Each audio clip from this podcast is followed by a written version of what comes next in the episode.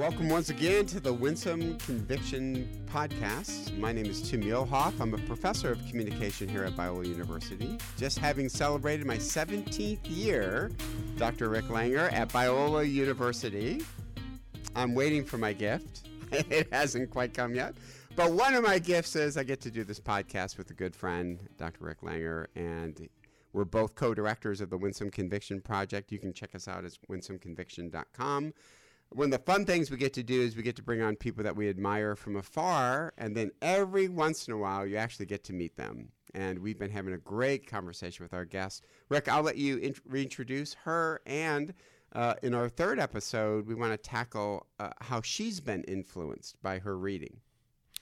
Well, thanks, Tim. And yes, uh, Dr. Karen Swallow Prior is here with us from uh, Southeastern Baptist Theological Seminary, and uh, she is a, has been an author of several books, articles. We've talked a little bit about her writing and her her uh, role as a public intellectual.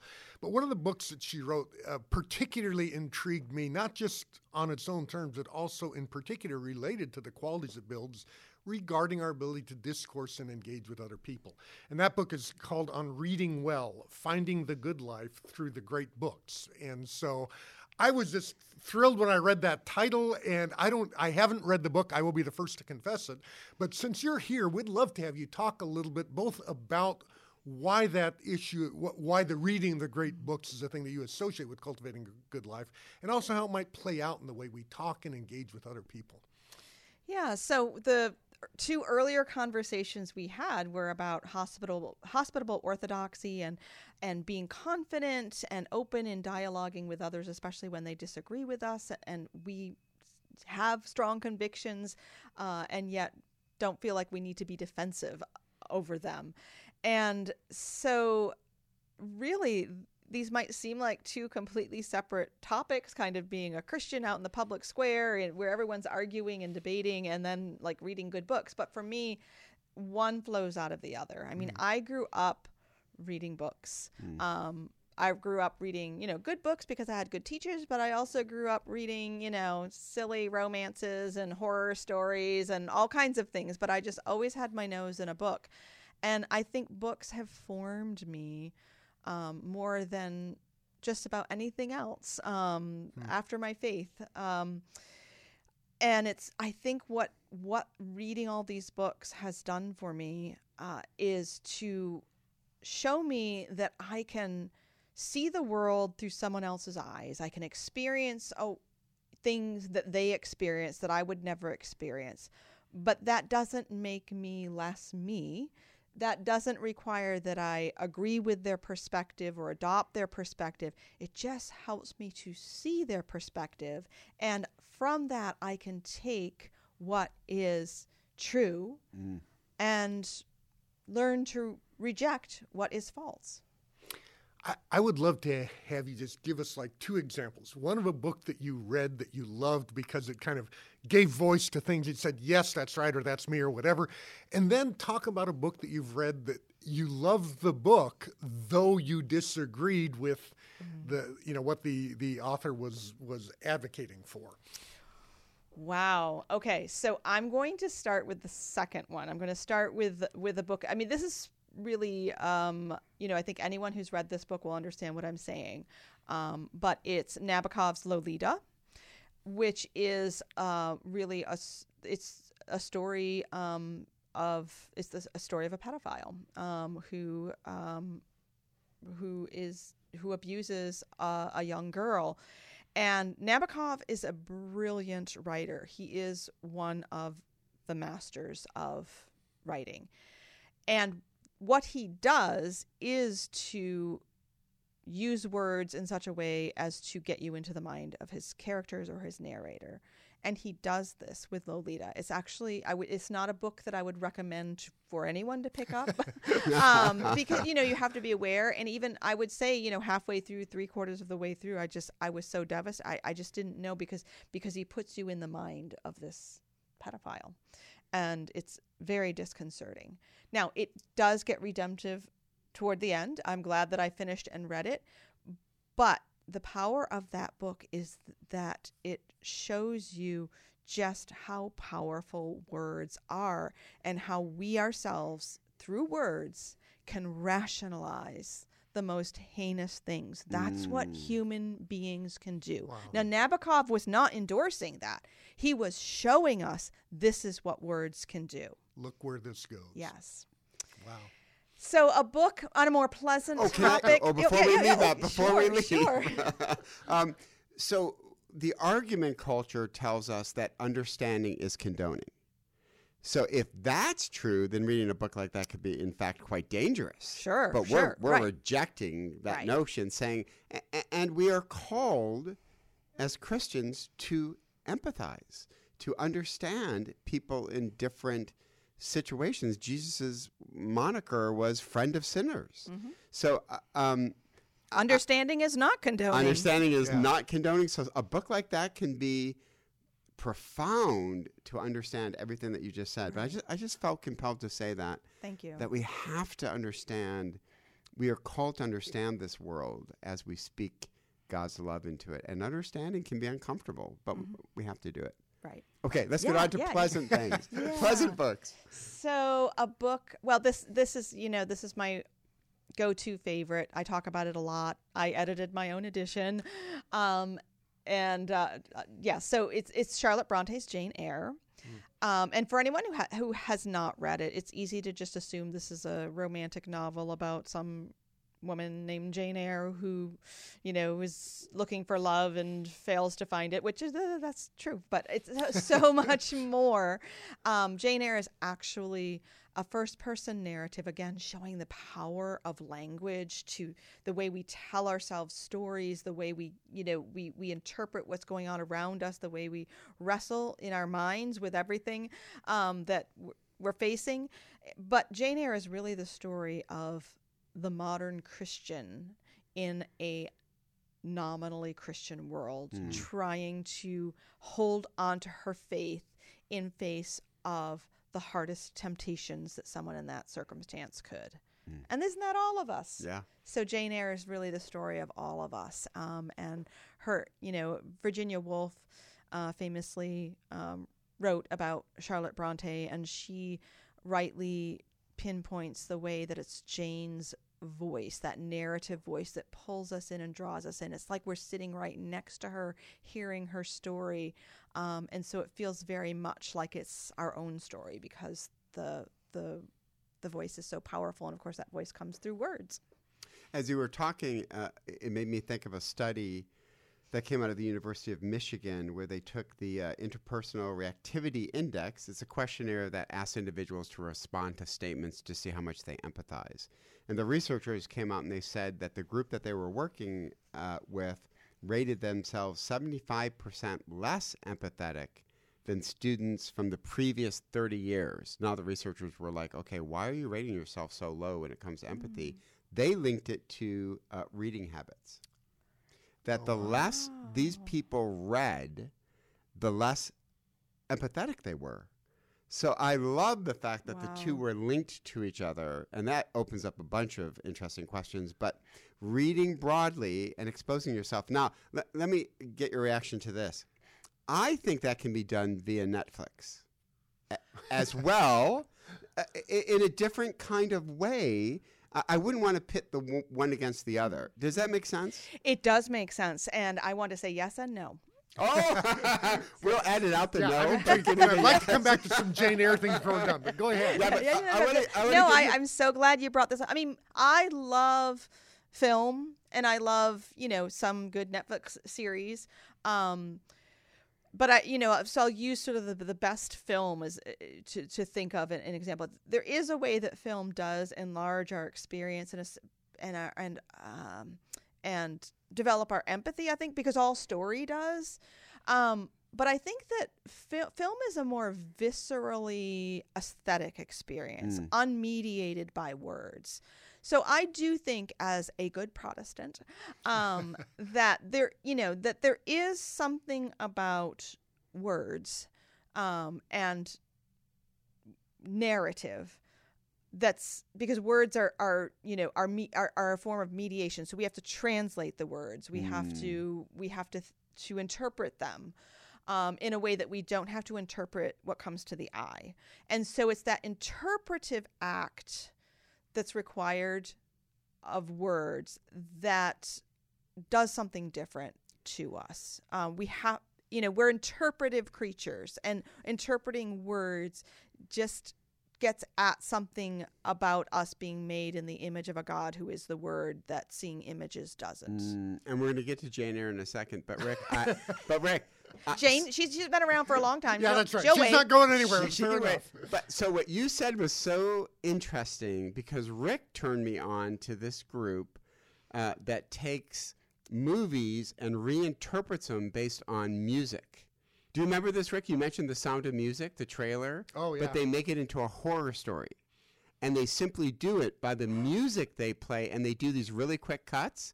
And they also took Silence of the Lambs and made it into a romantic comedy simply based on music. I need to see these Oh, you have to things. you have to see it. It it's is downright creepy. it's but Um, but, but, but, the fact that it works. you, you got it. it That- that's the totally interesting works. thing. So I do li- I do agree with that point you're saying that that's not there when you're reading a book.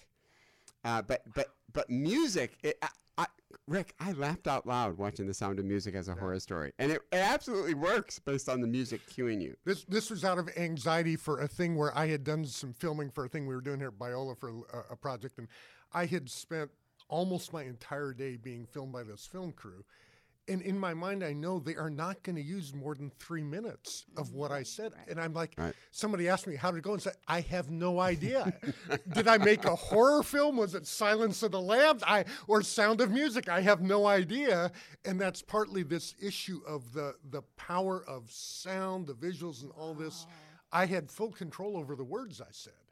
But by the time you put them and edit them together, all bets are off. So, yeah. Well, guys, I'm here for two days to give a series of talks and attend a- conference. But you, but my, my trip here just peaked. this is what I. This is the stuff I came for. I am so excited to know about this. well, so let me pick up uh, Jane, Jane Eyre, and I teach a class called Money, Sex, and Power here for as an advanced integration seminar. So thinking biblically about these sorts of notions. I spend a fair portion of time in, in the sex part of that talking about marriage, and one of my concerns is that we seem to have a very um, very contemporary notion of what marriage is that is tightly tied to the ultimate validating force of romantic love. And it strikes me that a novel like Jane Eyre actually pushes back against uh, a, a notion of marriage and helps us realize that people in another generation simply conceived of marriage in a profoundly different way. And it isn't at all clear to me that we're right and they're wrong.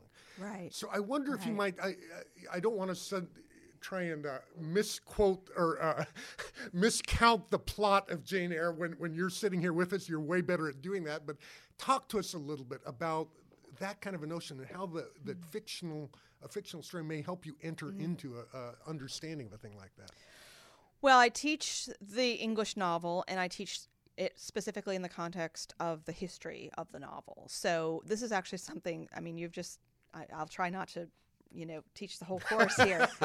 um, but when you know, so this this is one of the values of studying the novel uh, during its first two centuries of existence, because we start with Samuel Richardson's Pamela, in which, spoiler alert, a young servant girl wins her reward um, for remaining virtuous by marrying the man who tried several times to rape her. Mm. Wow. And that's considered like a reward. You know, he's wealthy.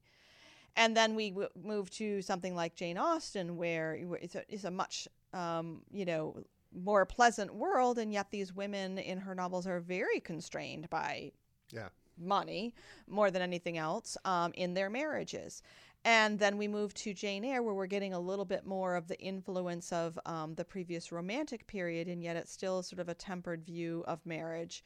Um, and you know, it's all just it, it's all a, a little course in the different views of marriage, just in in two centuries. I mean, human history is much longer. Uh, and the the truth of the matter is, this is something else that I touch on in in my classes and have written about. Um, and I think I write about it in On Reading Well. Um, the evangelicals really were the purveyors of what we call companionate marriage. Yeah. This idea that marriage should be based on compatibility and, you know, friendship, not just property um, and politics. Now, I think that's really good. Um, I prefer that model of marriage, but it also has some pitfalls in the sense that if, you know, if if if we think we've married our soulmate and then, you know, after a few years, you know, kind of runs out, then we think that the marriage is a failure. Um, I have counseled um, a number of my friends and peers and students who are younger along these lines um, who have because they have thought that their husband or their you know and usually i'm talking to the women that their husband should be their best friend um th- and he turns out to not be Not the be- person that- who likes to do Right. every single thing that they want to do they think that the marriage is a failure and it's like no the idea is a failure Mm. um, marriage is for something and, and and to go back to on reading well which we haven't really gotten to specifically um, in that book i talk about both the classical and the christian understanding of virtue um, and virtue is always determined by um, telos purpose and so every good question i think begins uh, with first asking what is the purpose Mm. of it. Um, and marriage is a good thing to ask that about because we have a lot of different answers today, don't we? Yeah. We do. So let's get back to the book. Tell us a little bit more about that. You know how you framed it and what you were hoping your readers would, how it would impact your readers. Yeah.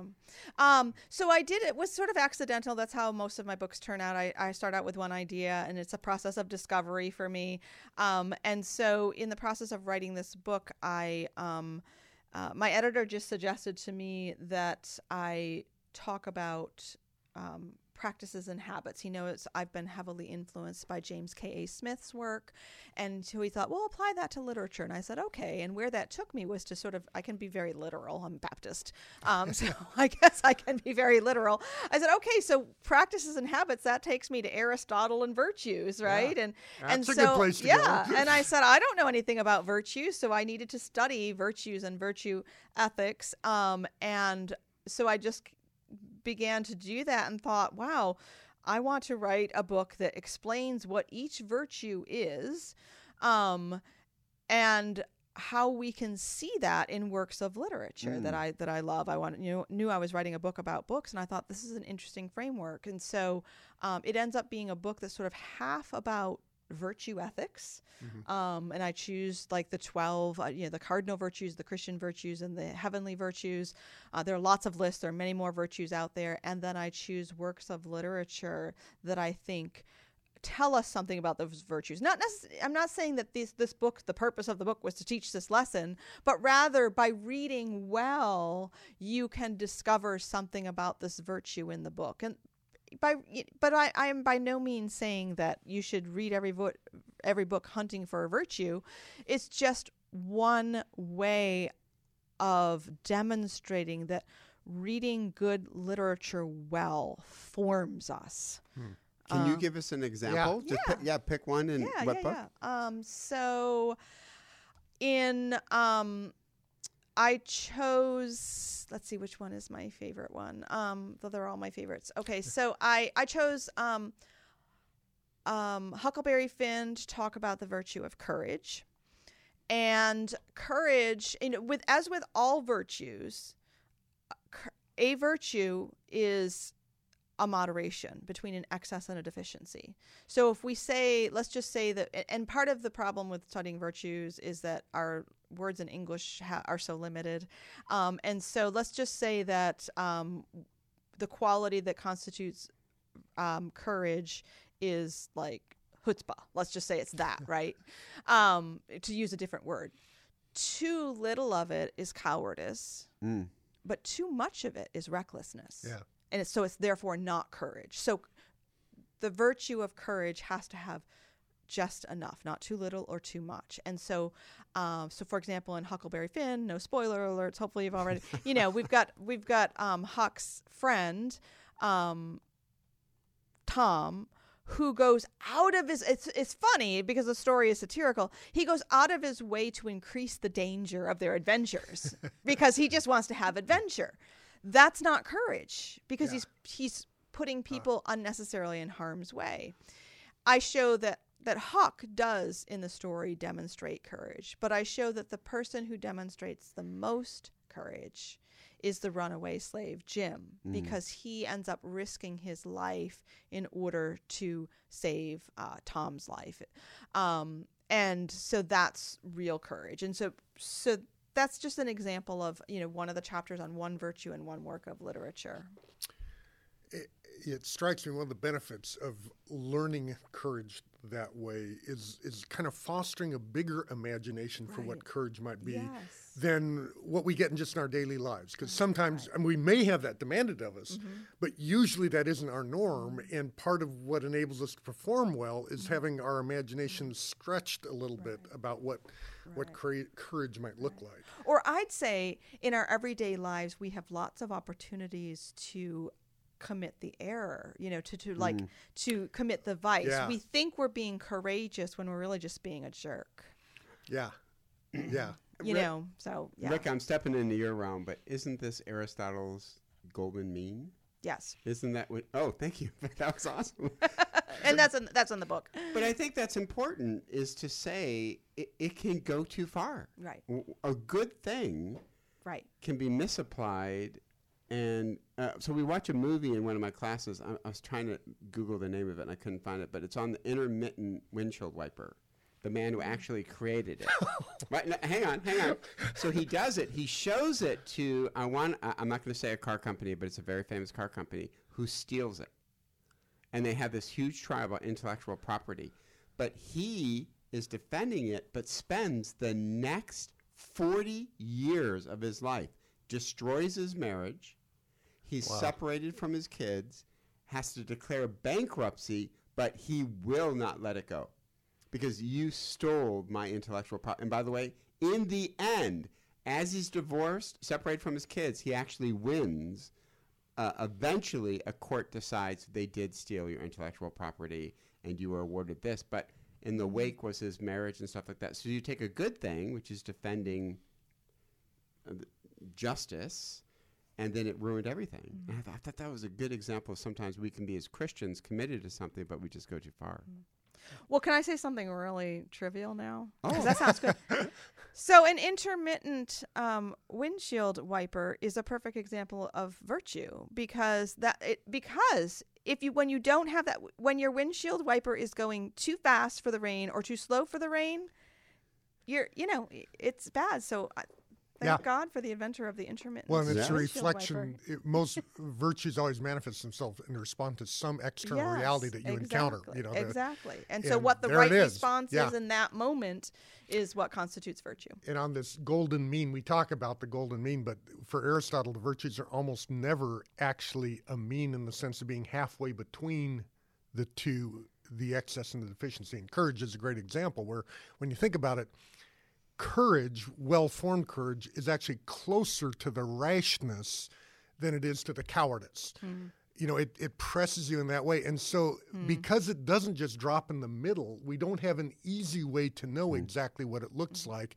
And again, that's one of the virtues of, you know, be it a fictional or real life worked example, where you just go, oh, right, Tom's just being stupid. Right. Um, but Huck is being Right. less that way, Right. and Jim in particular is hitting this proper place where he's risking, in, in a sense, everything. But on the other hand, doing it when it's right and needed to be done. And Well, because you know Aristotle also says that no no virtue, nothing is virtuous that's not that's disconnected from the other virtues, right? So mm. you Yeah, can't they're be all of a piece. courageous, you know, if you're doing something unjust. So they're all that's what, what that's what holds them all together is that you're you know that every other virtue is also being operated. So it sounds like in your film version, you know, he would be have, have been lacking temperance and mm. justice and all mm-hmm. these other things. So mm-hmm. it it just My Yeah, wife put it in a much crasser way what he was lacking. she, she had a much more stark assessment. And for those of you listeners who are just, it's just driving you crazy, the movie uh, the movie is called Flash of Genius. Oh. Greg Kinnear plays Robert Kearns, a professor who invented the intermittent windshield wiper and claimed that Detroit automakers stole the idea. It was a long, drawn out battle Wow. uh, that really did take quite a toll on his mental health and uh, things like that. But I think it's a good example. It is. it, at the risk of like bringing this back to the Winsome Conviction Project and Yes. the things we talk about with civility and things like that, I, it strikes me that one of our challenges for actually having good constructive discourse across profound disagreement is actually exactly a lack of virtue. And part of what made me think about that again is just what you mentioned about virtues in a sense, well, like the fruit of the Spirit, it is singular, not plural. Right. So the Right. idea is that mm. somehow these travel together. And of course, the reason we have you know seven different names is because there's meaningful there's manifestations, meaningful different manifestations. But the idea that I get to replace gentleness with peace or something like that, it's like no, they they they need to travel together. There'll be aspects of the fruit of the mm-hmm. spirit that are more relevant here than there.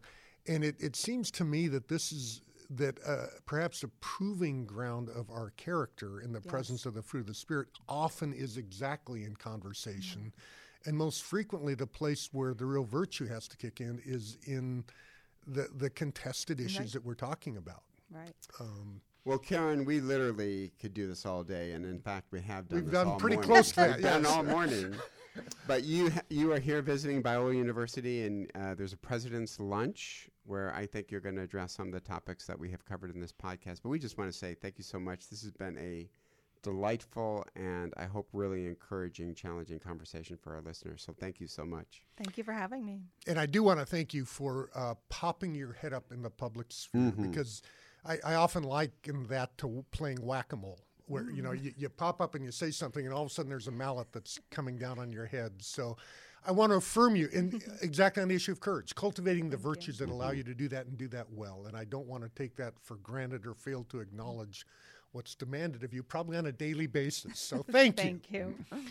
If you go to our uh, website, winsomeconviction.com, you will see not only, of course, uh, these podcasts, but all of our podcasts are listed on our website, as long uh, with blogs. Some we have some videos of us speaking. We really want this to be a storehouse where you can come and get everything for free. Uh, we want to be a resource. Uh, so check out winsomeconviction.com. You can check out our podcast anywhere you listen to podcasts. So thank you so much, and we look forward to the next time.